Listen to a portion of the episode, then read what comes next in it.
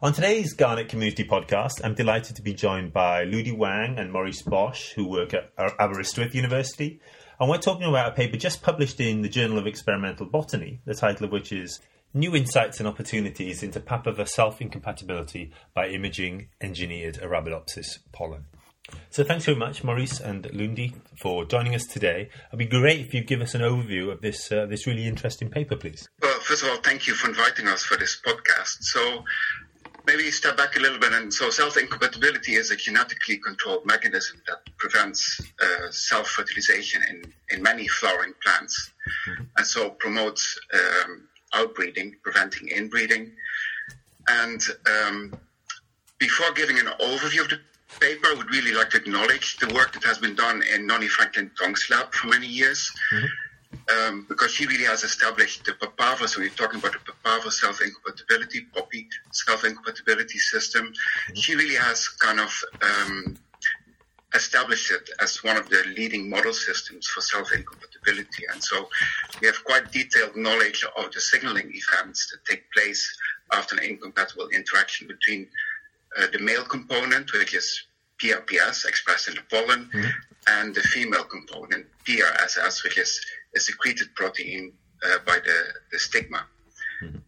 Um, and so while we uh, developed quite a, a, detailed picture of the signaling events using the papaver system over the years, um, so for instance, we know that there's an increase in, in calcium, there is uh, modifications of the actin cytoskeleton in the pollen tubes to get an increase in reactive oxygen species, and we get quite rapid arrest of pollen tube growth, but ultimately we also get programmed cell death.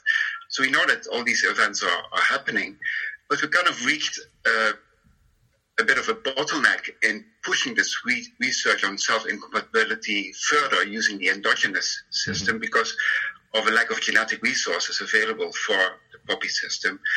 And so fairly recent work also in Noni's lab has shown that we can transfer this self-incompatibility system of the poppy into Arabidopsis. So that's a functional transfer. And we can do that basically in two ways. Either we only express the male component, PRPS, mm-hmm.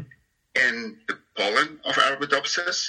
We can then culture the pollen tubes in vitro and add the recombinant PRSS protein, the, the female component.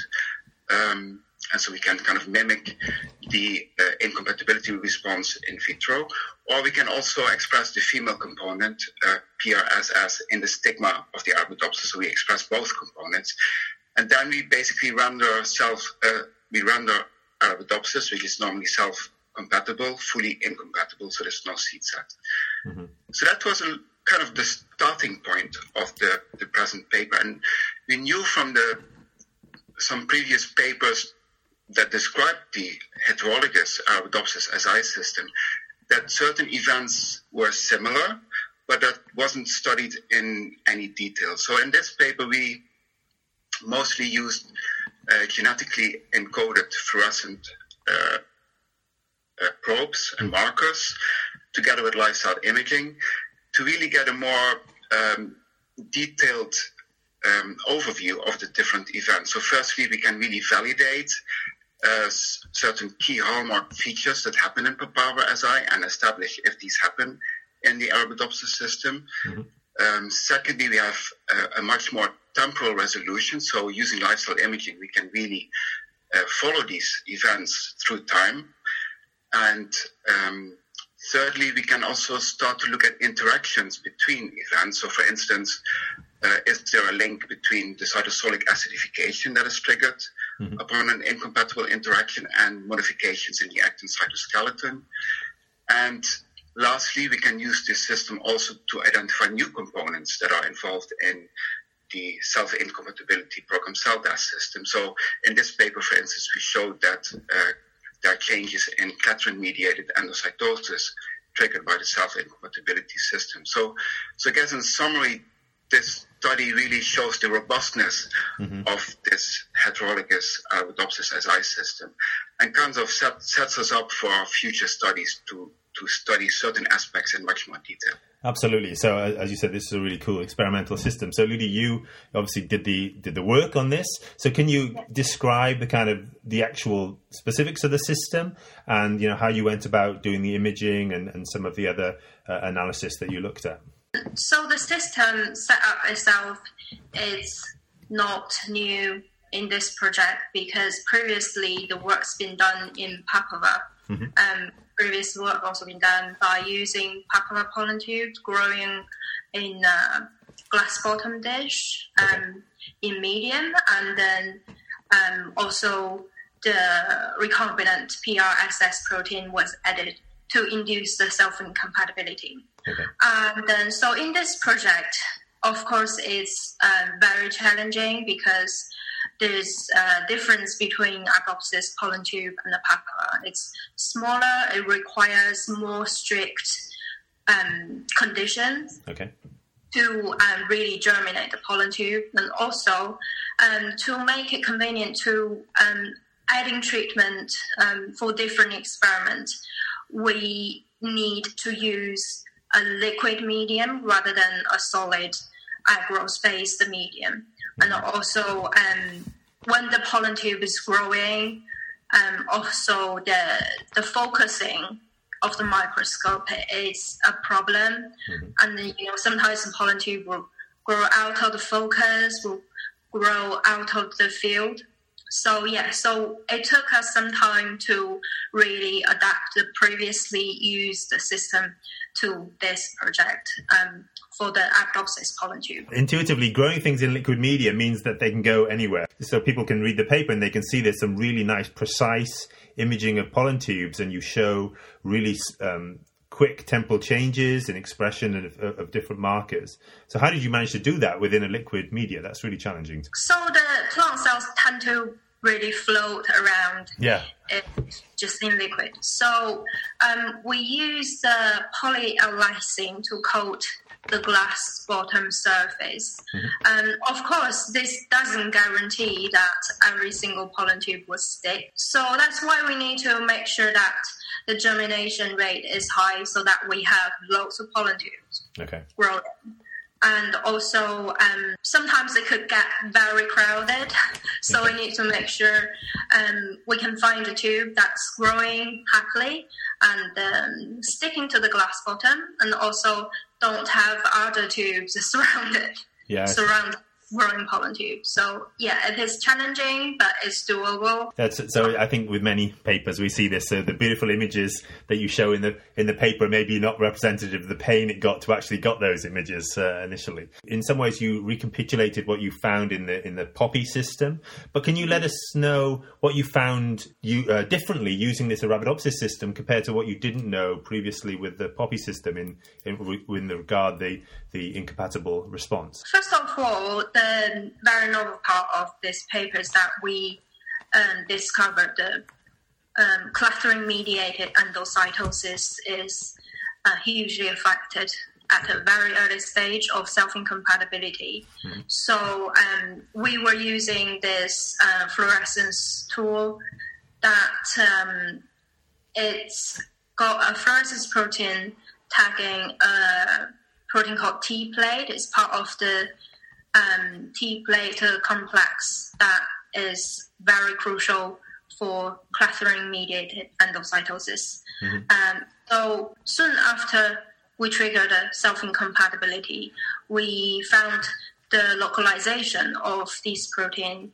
um, changed from they usually localize at the plasma membrane at the sub, uh, subapical region, mm-hmm. and however after self incompatibility this localization um, got dissipated. Okay. Um, so it doesn't, they see it doesn't localize on the plasma membrane anymore. Okay. And then, of course, the, roughly around the same time, the pollen tubes stop growing. Okay. And this is this hasn't been found in the Papaver system before. Okay. And this could be um, a very important discovery to explain that why the pollen tube just uh, stop growing soon after the self self incompatibility treatment. And another paper focuses on actin filament reorganization. Can, so, can you tell us a little bit about the work that you did in that area? The previously used method was to use phalloidin staining, basically kill the cells and fix the cells.